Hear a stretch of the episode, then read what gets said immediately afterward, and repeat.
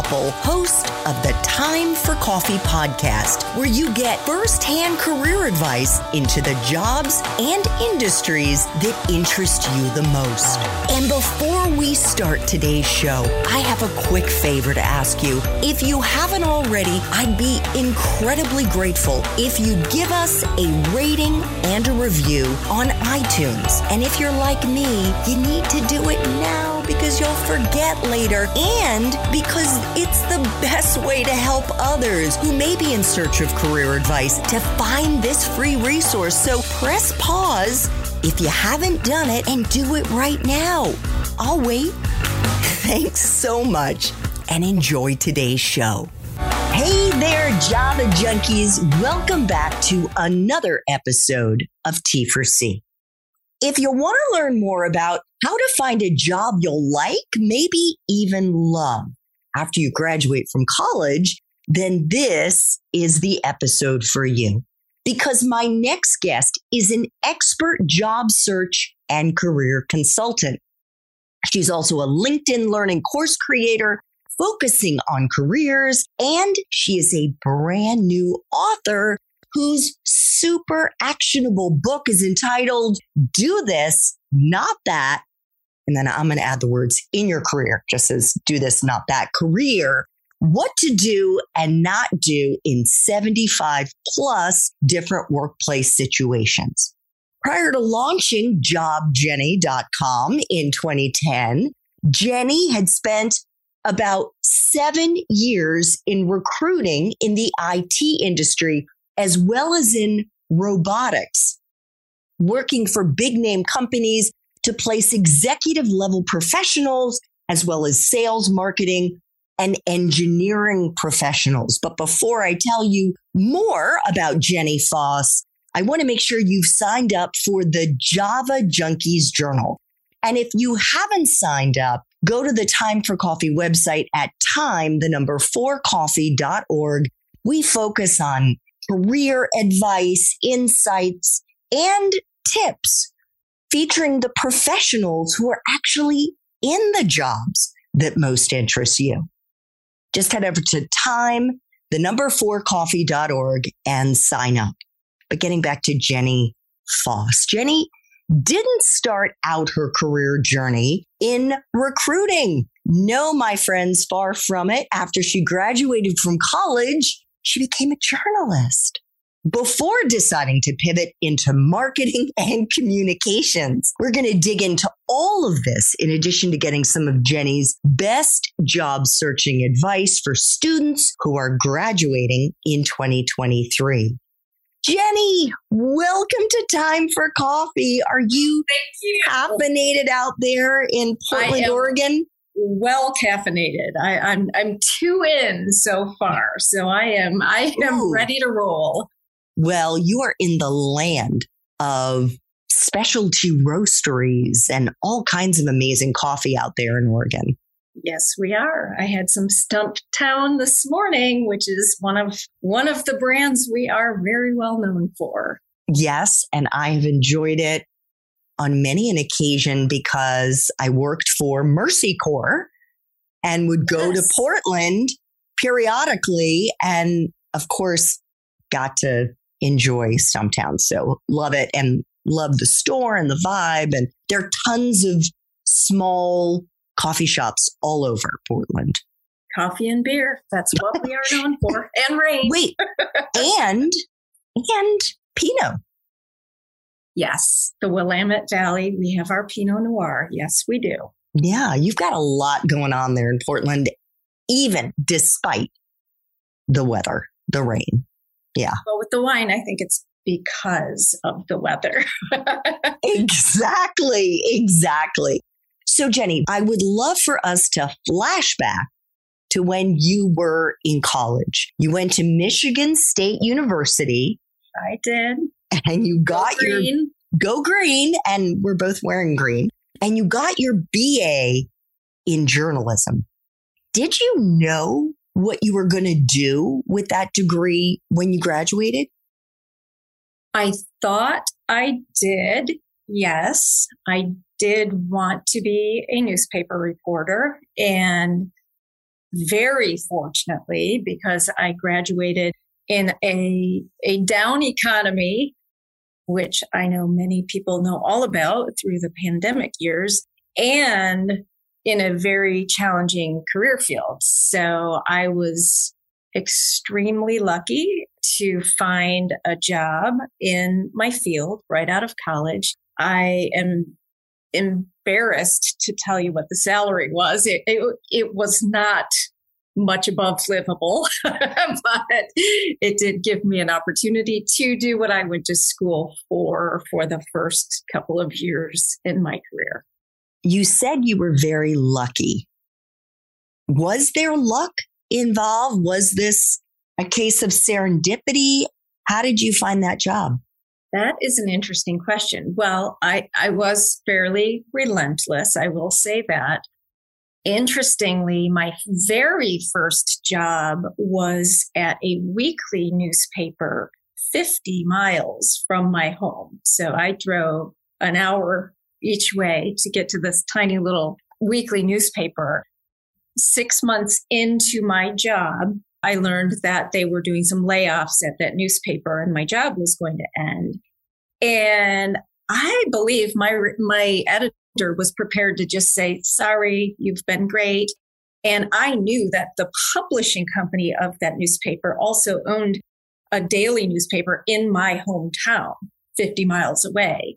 And I, I raised my hand and said, well, what about the Daily Tribune? Is there anything I could do at the Daily Tribune? And the answer ended up being yes. So, so to your point, I don't know that it would have worked out for me the way that it did if I would not have raised my hand and asked that question.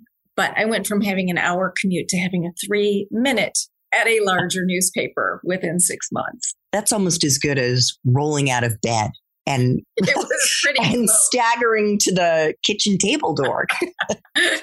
yes, that that's today. exactly. You and me both. So what other extracurricular activities or volunteer work or part-time gigs were you involved in, Jenny, outside of the classroom that may have actually helped you prepare for the working world or may have actually helped you when you got out into that first newspaper job. And you get bonus points if you can show how the water skiing club you were a member of helped you in that regard.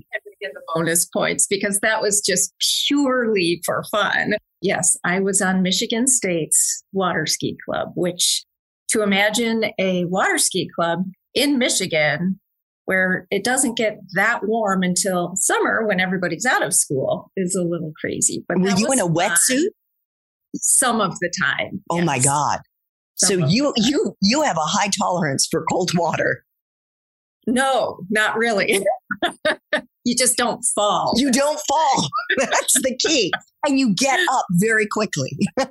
get up and you can do a dry start too, like off a, dock, a dock or something. So if you're really careful, you don't get terribly wet. But no, my extracurriculars, if you will, that I, looking back, think were, were pretty helpful. One is I became the resident manager at an apartment complex during college. So I was able to get free rent and a small amount of money each month for being the point person with my roommate. We both did it at an apartment complex where we were in charge of cleaning the hallways and the stairwells every day and making sure people weren't parking in the parking lot without a pass, etc. It was a pretty gross job. But it really did help give me kind of that sense of responsibility and I guess discipline because you got your homework, you got your fun things that you're doing, and but still every day you had to sweep through all four floors and clean up trash or even worse. And so you you did have that discipline.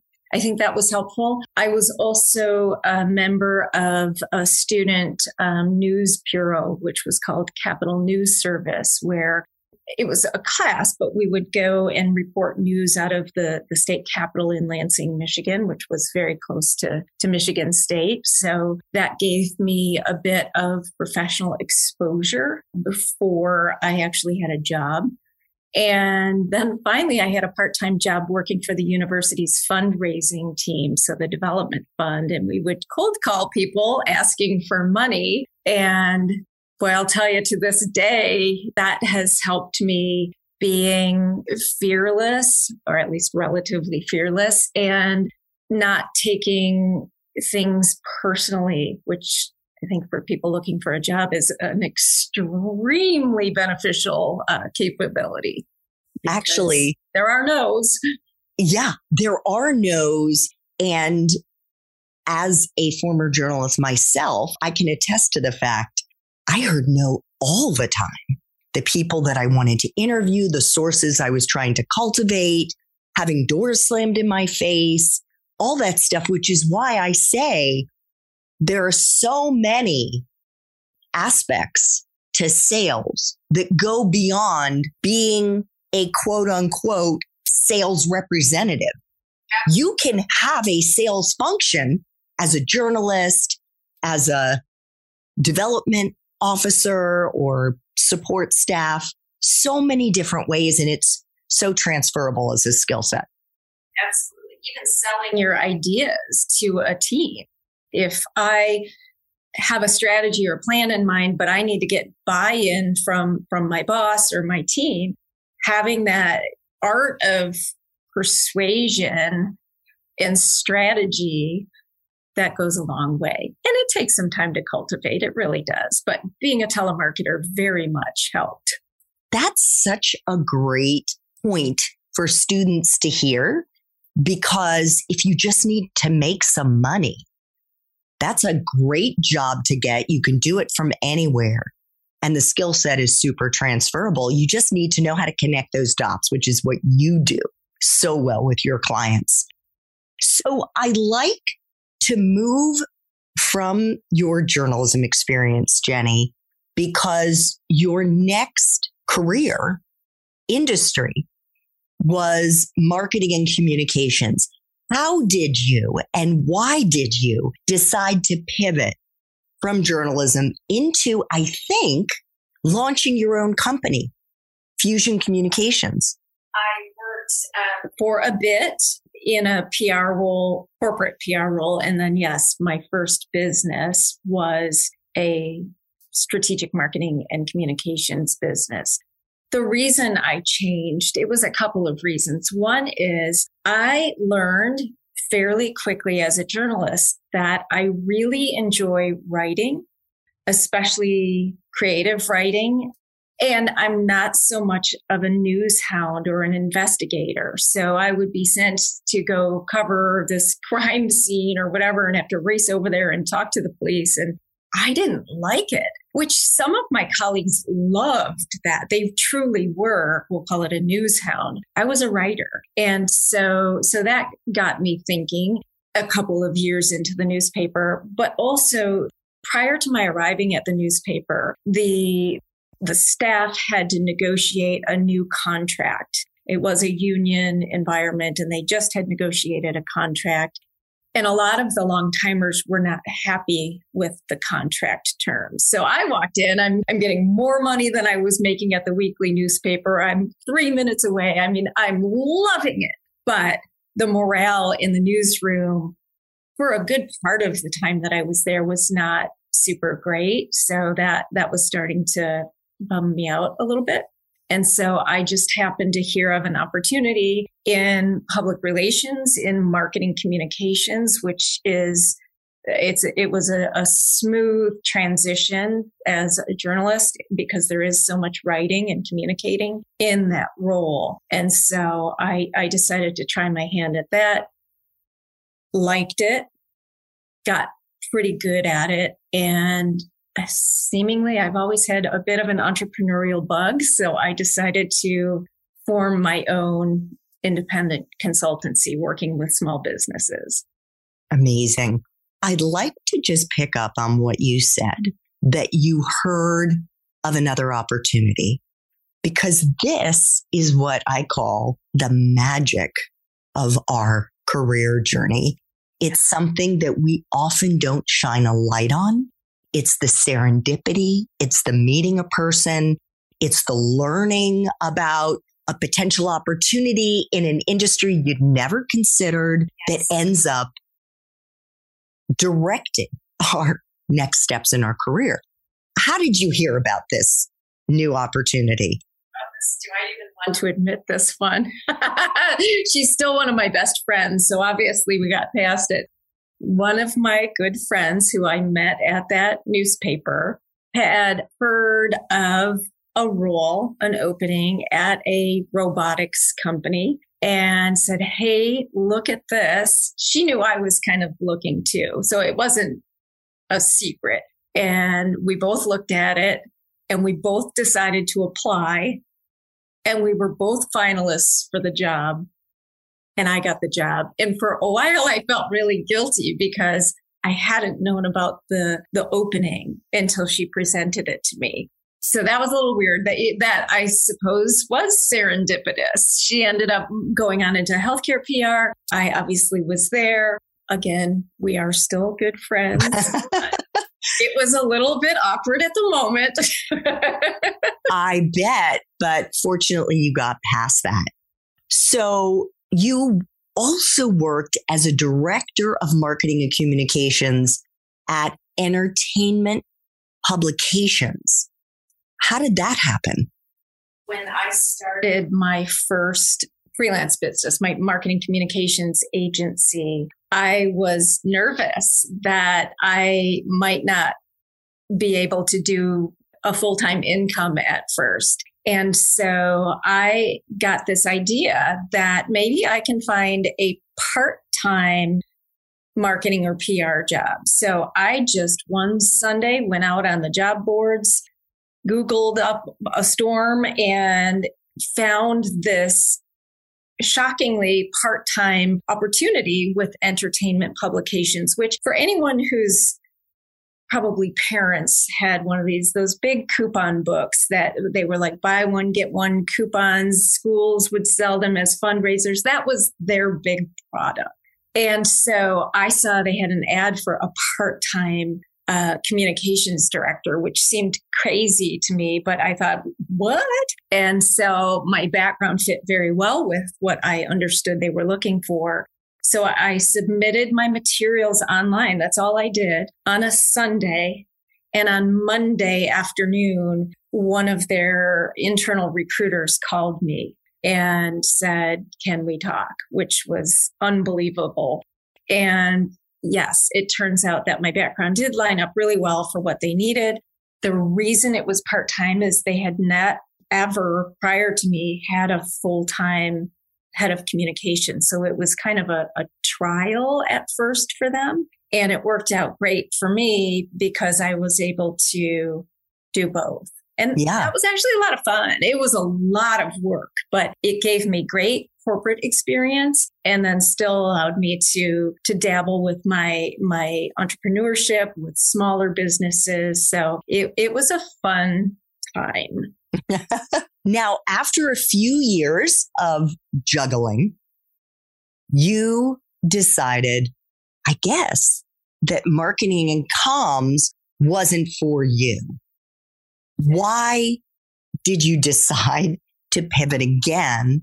And what was your next career move? Hey, this is not, ju- I am not judging. You're, you're talking to somebody who's pivoted like five or six times, Jenny. Like, power to you.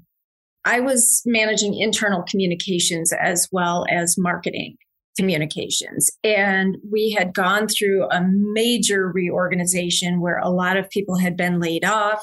As the head of internal communications, I was in charge of a lot of the messaging around the, the scripts when we were laying people off. It really was, it, it was a sad assignment. I, uh, that part of the job I didn't like at all. We were having all these serious meetings all the time. And I looked around the room in a conference room one day and thought, I don't want my boss's job and I don't want her boss's job. And so I did the smart thing and did absolutely nothing about it for a while. Mm-hmm. that was great. I knew I needed to get out, but I didn't do anything. It was not until a friend of mine who owned, co owned at the time, a small recruiting agency. He just kept telling me, You'd be really good at this. When are you going to come and work for me? Can you do this? Will you? And finally, one day I called him up and I said, Okay, I'm ready to, to listen at first I was just like, you're crazy. I'm not doing that. I'm not switching gears. I'm on this path. I'm not on that path. But I called him up and he must have had a good sales pitch because I decided to take the job and a $30,000 pay cut to learn an entirely different career field. And this wow. at this point was about 10 years into my career. Was this TRG? or was this another company? That was the, the recruiting agency that the friend who had brought me in, he co owned it at the time. Okay. So TRG is a global market leading professional services firm focused on delivering technical excellence. That's what it says on the website. What does it mean to say that TRG leads in professional services? Because you're using the term recruiting. I was using the term recruiting. They describe themselves as being in professional services. Is it just six of one, half dozen of the other? In some regards, I, I believe so. I, I can't speak for them, but professional services, I believe, also means because they run contractors through the organization. So it's not just placing people in jobs. It's actually when a corporate client of theirs needs people or a person on a, a for a finite period of time, that person would then become a contractor of, in this case, TRG. So they're essentially TRG's employee, but they're providing professional services there. So yeah, it's kind of like uh, it's a type of temp work but yeah. where you're really finding people who are specialized yes. in certain fields and certain job functions versus like answering a phone, which is the way that oh, most yeah. of us would think of temps. Yeah, this was a level of, of high skills. Did you experience any imposter syndrome through the course of pivoting or anxiety, whether it was pivoting from journalism into marketing and comms, whether it was pivoting from marketing and comms into recruiting. Yes, and yes. It's it's uncomfortable. Change is uncomfortable for everyone, even under the best of circumstances. And, in both of those in- instances, these were moves I wanted to make. I was excited about making. But you go from knowing the lay of the land, knowing the people, knowing what your day to day is, jumping into something entirely new, a new environment, a new subject matter. I mean, my first PR job, I had to learn the ins and outs of industrial robots very quickly. and, so and how did you do that? I went down on the manufacturing floor, the assembly floor, and I learned from the engineers. I uh, went into a couple of classes. I studied the data sheets, which I would ultimately end up writing. Just really tried to immerse myself because I didn't want to look stupid. Let me, let me just, if I could, no pun intended, drill down on that just for a moment because I experienced imposter syndrome. I experienced the whole like, oh my God, how am I gonna, how am I going to wrap my head around this? Because even when you have transferable skills, oftentimes when you are moving from industry to industry, as you and I both know, Jenny, there's going to be a learning curve. That oh, is natural. And yes. I am guessing that you also were educating yourself outside of work hours because I'm sure of it. Yes. I was doing that too, reading case studies, books, all kinds of things to come up to speed. So that's why I wanted to ask you about that. Absolutely. And same when I went into recruiting. rec- I had never recruited and I had never recruited in the IT industry, which is where I began. And so learning all the IT terms, learning what it takes to be a good developer or a good systems administrator, it was drinking out of the fire hose for sure. But it become it makes it so much easier to do your job and do it well if you if you do dedicate yourself to learning as much as you can as quickly as you can.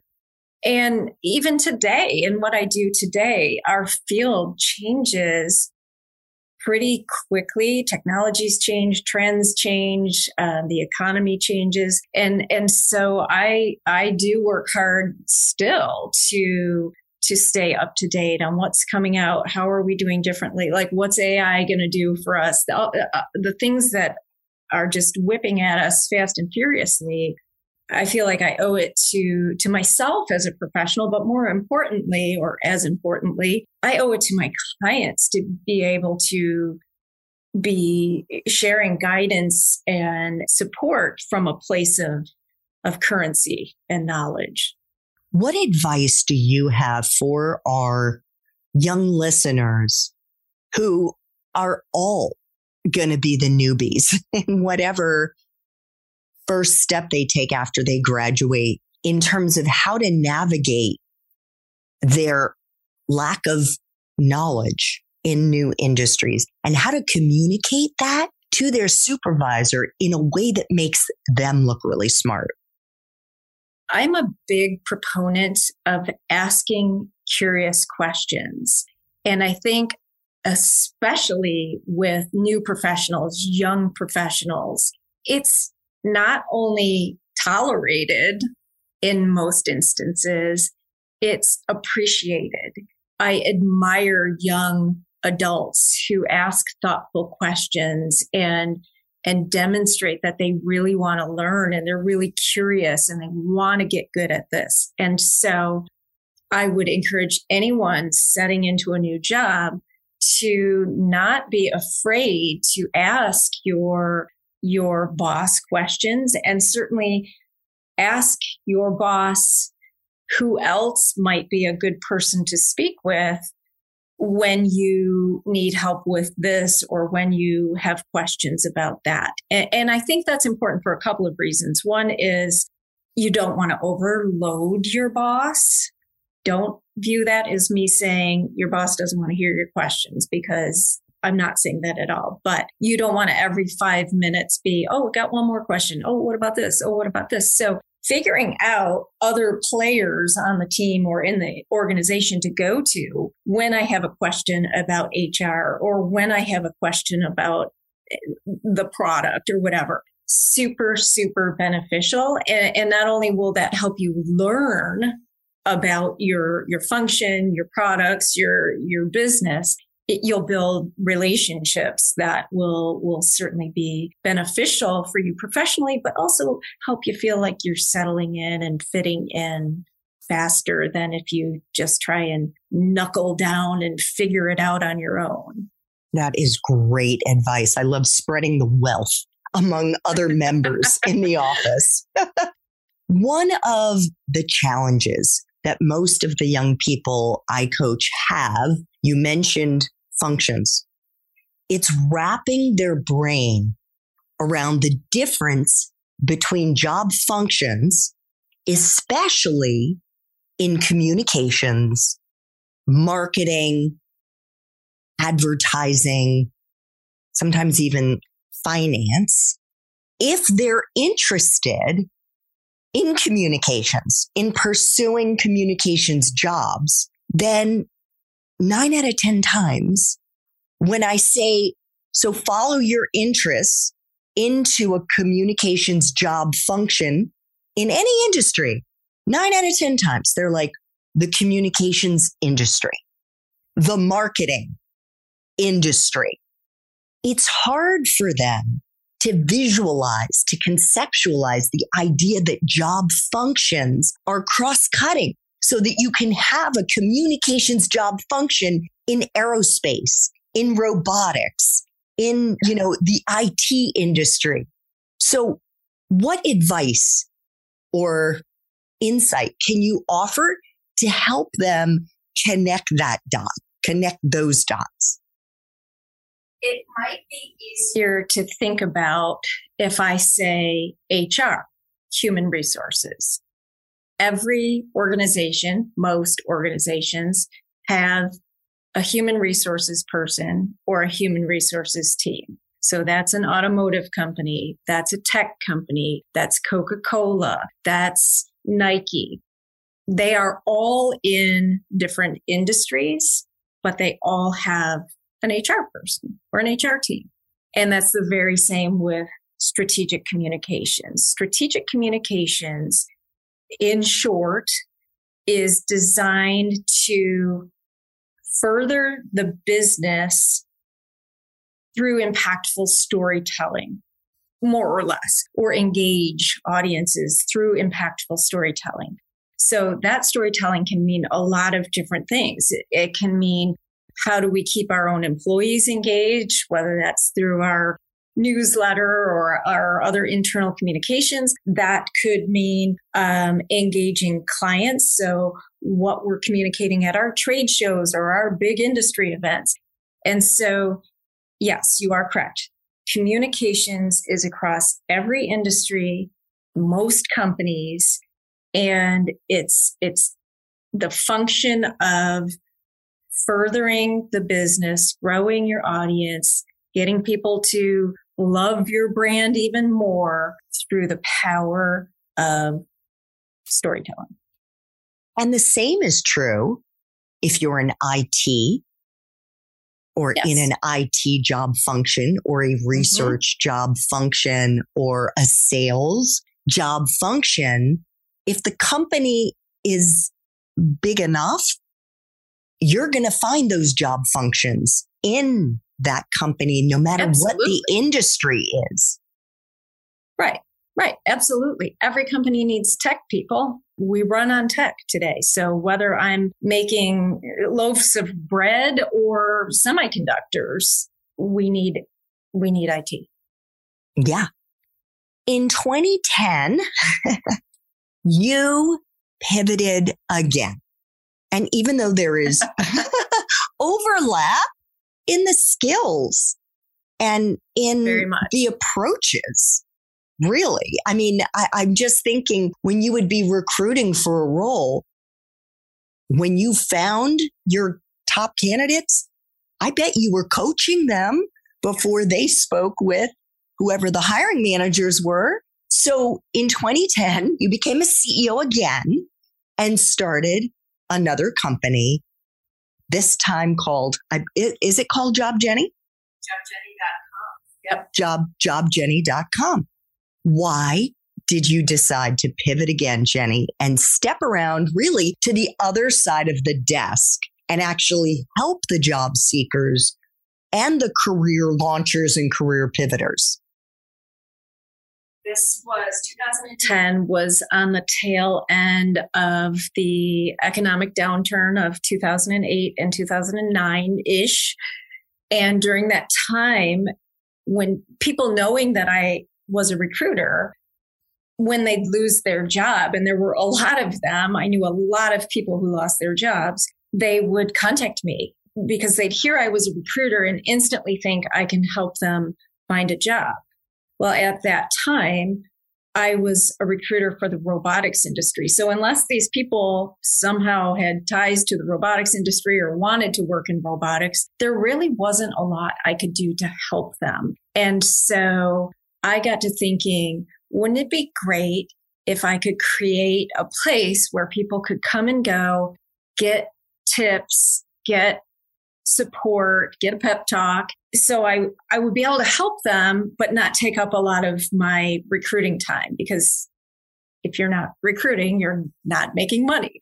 And I was a single mom at the time. I needed to make money. And so I created jobjenny.com almost on a whim, if you will. It was not originally intended to be a business. It was kind of my fun project. It was your blog. side hustle maybe it like really yeah. wasn't even a hustle at first it was more of a, a, creative writing outlet and then people started asking for resume help. So I thought, well, I could probably add a resume service. And then people were asking for coaching help. So I thought, well, I could probably add that.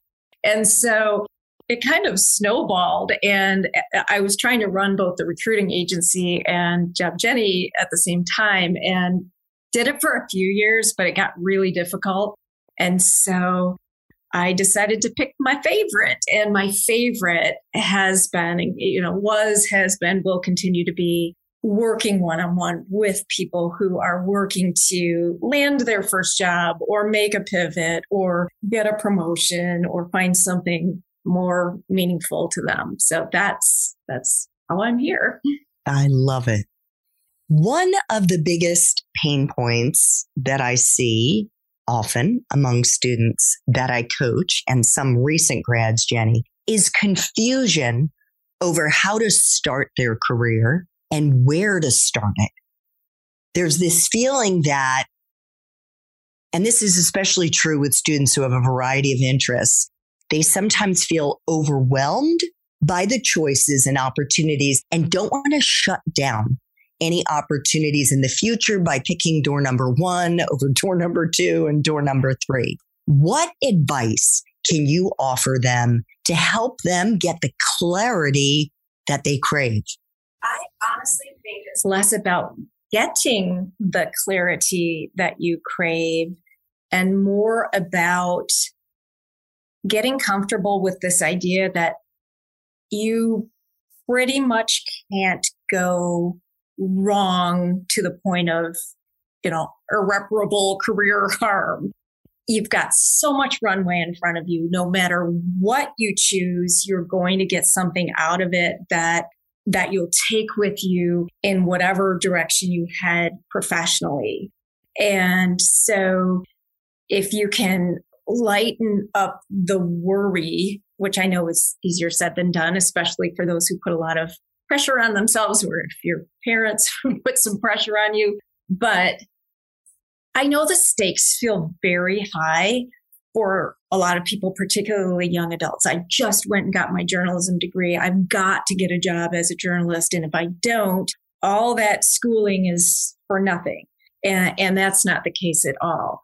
That's not the case at all. And so getting comfortable with the idea that even if you don't end up with your first choice, if you will, of, of a job right out of college, think about what can I get out of this and keep your goal in mind and, and keep pressing forward toward the next thing. But um, don't panic. It sounds like what you're saying is that it is next to impossible for a new grad to make a strategic mistake by picking one option over another in their first couple of jobs.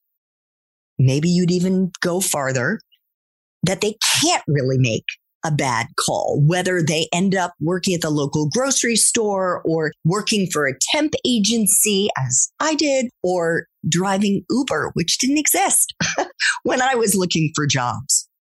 I'm absolutely saying that. Now, the trick is if you land in a spot and you know relatively soon after landing there that this is not truly the direction I want to continue on in, not just getting lazy or throwing up your hands and saying, well, this is as good as it gets, is to stay focused on on moving, steering your career your career will happen to you. It will if you allow it to. This will come up, that'll come up. Your friend will say, Hey, come work over here. And I work with plenty of people 10, 15, 20 years into their careers that say, I finally want to think about what I really want to do next. I want to make sure I'm being thoughtful about this because it is, it's very, very common to just let things happen along the way. And maybe that is a great thing ultimately, but keeping in mind that you're in charge of taking your career where you want it to go, I think will benefit you over the decades, really. Yeah, I would say you can be in charge if you want to be. I actually describe myself in the interview that I just released today that I did with Maya Grossman of another, she worked in the tech world in marketing. And I described her as more of like a technical mountain climber in the way that she approached her career. And I think I'm more like a surfer. I am one of those people that's like out there in the ocean looking over her shoulder and I catch a wave. And sometimes I get wiped out and I get back on my board and I look over my shoulder and I catch a wave. I think there are different approaches. I want to bring in your new book, Jenny. Do this, not that career, 75 plus different workplace situations to ask you about how, especially young career folks, can be strategic, can be more like that technical mountain climber in the way that they start their careers. One of the, the recommendations I would have for, for those who have a reasonable idea of what a great first job might be is to grab four or five of those job descriptions that you've identified as great possibilities and try and figure out what are the most common overlapping skills or qualifications are they looking for in these job descriptions? And are you missing any or are you light on any and I would say a strategic plan is to shore up those areas where you're light. So maybe there's a software that you're seeing over and over again. Boy, they really want people who have this. Is there a way you can jump into a course, whether that's in person, at your university, online, and get some baseline skills in that? Or is it saying, we want somebody who has uh, experience managing communities, social media communities. So if you're not doing that already, can you do it maybe on a volunteer basis for an organization near you?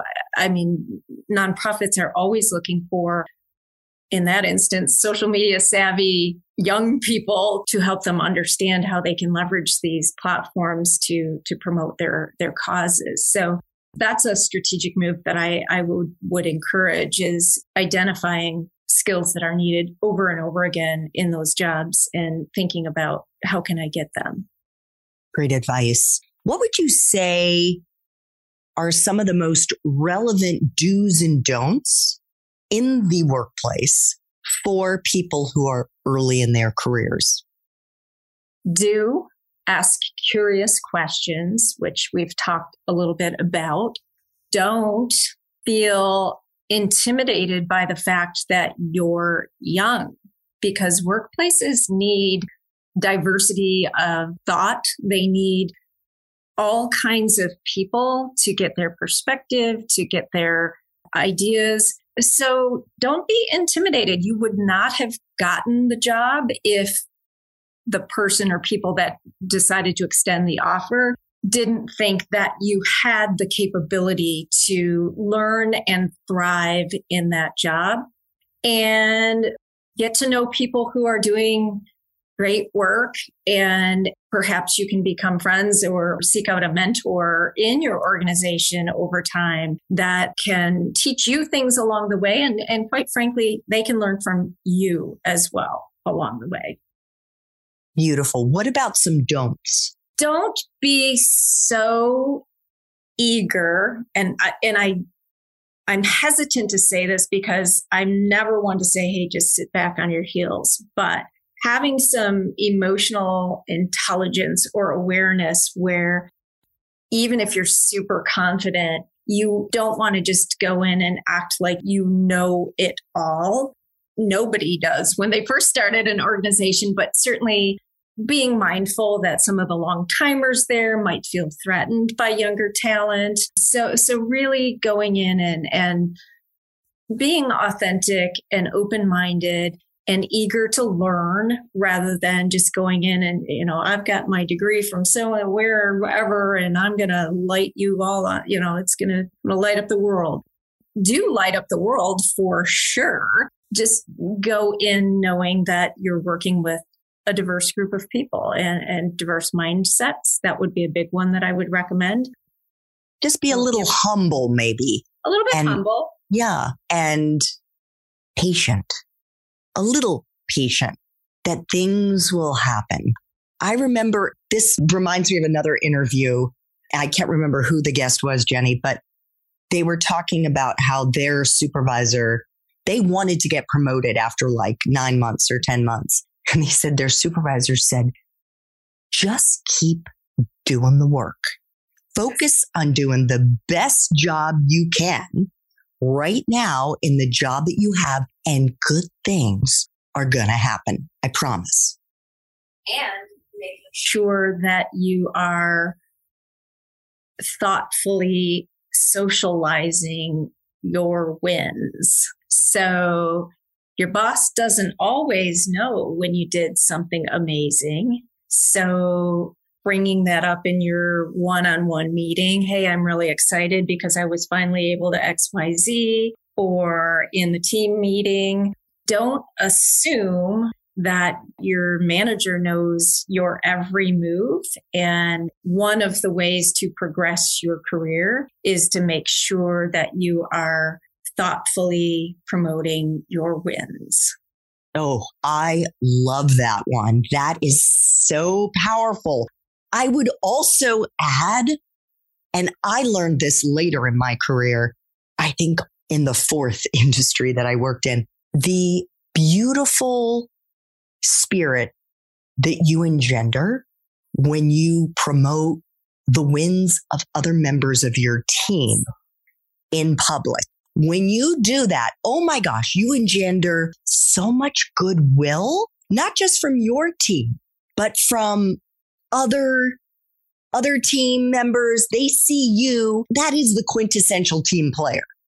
I thoroughly agree with that. Being able to to show gratitude, to promote others, to to really support others.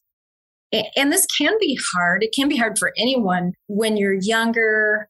You may have a tendency to feel threatened or super competitive.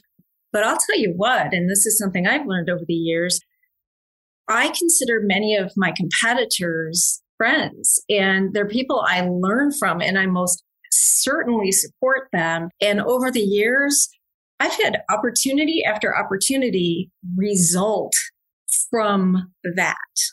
You know, I can't do this speaking event. Is it okay if I recommend you? Or could you partner with me on this business activity? So I think that's another biggie. Don't assume everyone is just this cutthroat competitor. And in fact, getting people to view you as somebody who's supportive, collaborative, truly a team player is going to go a long way.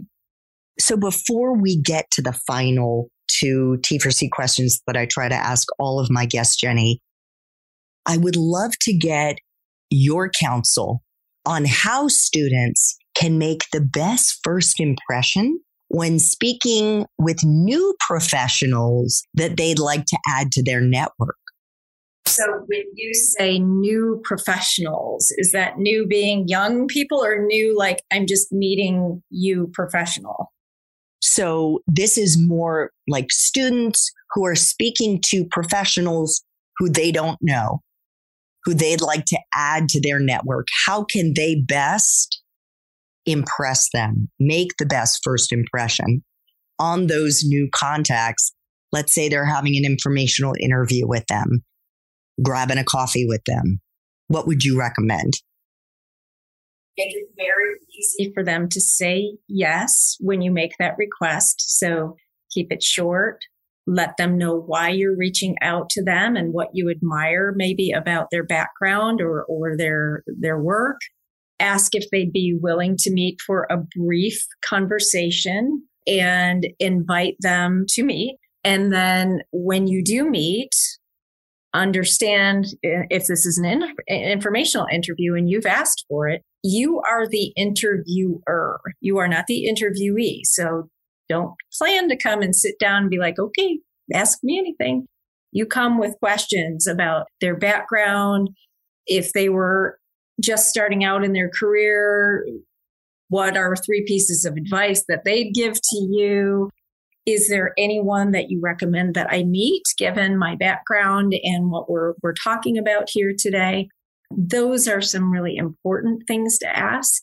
And then backing all the way out to, to when you do reach out to people, in my experience, it's challenging for a lot of young people to make the ask in the first place. So the fact that you do impresses me already because I think I bet that's not easy for this young person to reach out and ask me for this. And I admire them for asking. So do not be afraid to ask. Make it easy for them to say yes, though. Don't ask them for 10 hours of their time or to walk your resume over to so and so right out of the gates. And be prepared that there will be people who just don't answer you, don't respond at all. Maybe a few that say no, but some will say yes. And, and having three yeses out of 10, that's 30% of ahead of where you'd be if you asked zero people. Love that. You already advice. know you're at 0% if you ask zero people. Yeah. Who was it that said there's something about you can't make any runs, you don't score any runs if you don't get to bat? Oh, you miss all the shots that you don't take. There you go. I am so bad when it comes to telling jokes. I always do the like punchline before the beginning. So thank you. So, two final T for C questions, Jenny.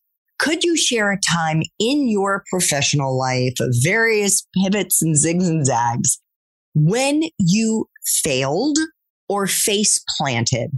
And I personally speak very openly about having been fired twice, which is a big F, twice in my 40s, and how eventually, didn't take that long, I came to realize they had been incredible gifts to me. The reason that I ask this question is that I want our young listeners to appreciate that you can and will face plant and bounce back, maybe even higher than you were before? And if you could share a lesson that you learned in the process. So I think one of my my bigger face plants, if you will, was when I was thinking I wanted to leave the recruiting agency that had hired me, TRG, and start my own recruiting agency. And, and that had to be done with sensitivity because there were non compete considerations that I had to navigate.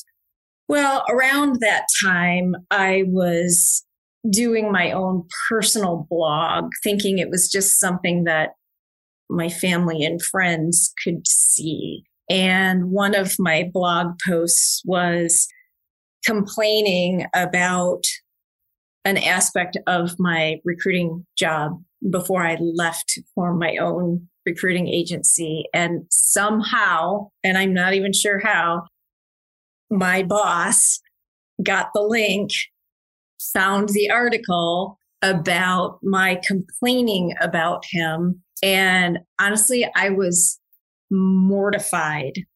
And it wasn't even that bad, but I was absolutely mortified. I mean, crawl into a hole mortified that, you know, Jenny Foss does not talk badly about people, you know, and, and now she's just gotten caught absolutely red handed. and I do believe that I, had I not given my notice, you know, in the day or two prior to then, I would have been fired. I think I would have been fired. And so while I lucked out in that regard, where I, I chose my departure, it really took a lot out of me. And the lesson that I learned was if it's something you're not going to say to somebody's face, don't put it in writing. Do not put it in writing. And when you think people can't find this or that on the internet, unless it's completely locked down through passwords or privacy settings, they can. They can. I'm so glad you said don't put it in writing. I thought you were going to say don't say it. And I was like, oh my God, you've got so much self control. And how can you not say it when there are things that are, I mean, obviously not say it to them, but say it to anyone. That is so thank you for showing that you're human. that was kind of a big one. And, and, you know, it's weird because I see it on LinkedIn in the activity section. People sometimes get heated up about topics and they go back and forth in the comments. And what they're not realizing is that in on their own profiles in their activity feeds anyone they're connected to can see what they're posting sharing commenting on. And some of that is uh, let's just say not all that conducive to a favorable outcome with job search. So it kind of reminds me of that is even if you're feeling heated about something, which obviously I was feeling heated, you don't need to put it into writing on a public platform. Yes. And in fact, that dovetails with Jennifer Brick saying, mm, maybe reconsider becoming besties with your work colleagues. That's something that was actually one of her YouTube videos that got well over a million views. That was a and it's not to say you can't be friendly with or become friends, better friends with after you leave, right? But sometimes like sharing your deepest, darkest, whatever feelings with your colleagues, not necessarily such a great strategic move. I'm not saying I followed that, Jenny, but this was Jennifer Brick's advice. Final question. If you could go back to school, if you could go back to Michigan State and do it all over again, but based on the immense wisdom that you have right now, what advice would you give yourself? Really to keep my goals, keep my push, but lose the the black and white thinking of if I don't get this, all is bad. If this doesn't come through, I'm never going to make it. Because I have had a lot of different chapters in my career to date. I've had things not go the way I wanted them to. I've had hiccups along the way. And based on where 20 year old Jenny was, if those things were happening when I was 20, it would have, my head would have exploded. And so having learned that not only can it work out really nicely, the combination of the skills and experience you get along the way may be beneficial in ways that you're not even thinking about right now, not even thinking about yet. And so, and that's me. Who would have known that my strong writing skills as a journalist, my strong marketing skills, and my strong knowledge of staffing and recruiting would all culminate so perfectly with what I do today as Job Jenny. I would have never never known that at Michigan State. So I would tell 20 year old me, 22 year old you all, whoever's listening, I would say, don't over sweat the beginning of your career. Yeah. Take a deep breath, maybe ride a wave or two. You can be technical and be strategic but maybe don't hold so tightly. Don't cling so tightly to what you think has to happen. You're not going to break anything. So early in your career. Oh gosh. You might head in a different direction for a while, but you're you're not going to break anything. Yeah, and it it's probably going to be a better direction ultimately. Jenny is the author of the new book Do This Not That Career 75 plus different workplace situations. It is a must buy to empower you through the years to come. We've got graduation season, a great book for those new grads, for pretty much anyone. And she's the founder and chief career guru at jobjenny.com, which you should check out for their wonderful blog posts and other resources such as courses that you may want to take online and give her a follow on LinkedIn. Jenny, I want to thank you so much for making time for coffee today with me and the T for C community. This was terrific. Andrea. I've really been looking forward to this. I know we had to push this out a little bit, and it's really great to finally talk in our Go Green and your Go Green, Go White. what we're wearing. True Spartan attire today. Thank you. And uh, to everyone listening, yes, I would love to connect. Find me over on LinkedIn.com. Thanks so much for listening to this latest episode of T for C. And if you're interested in learning more about my coaching services for confused college students and recent grads, feel free to check out the Time for Coffee website under the coaching tab at time, the number four, coffee.org, or text me at 202 236 5712. That's 202 236 5712.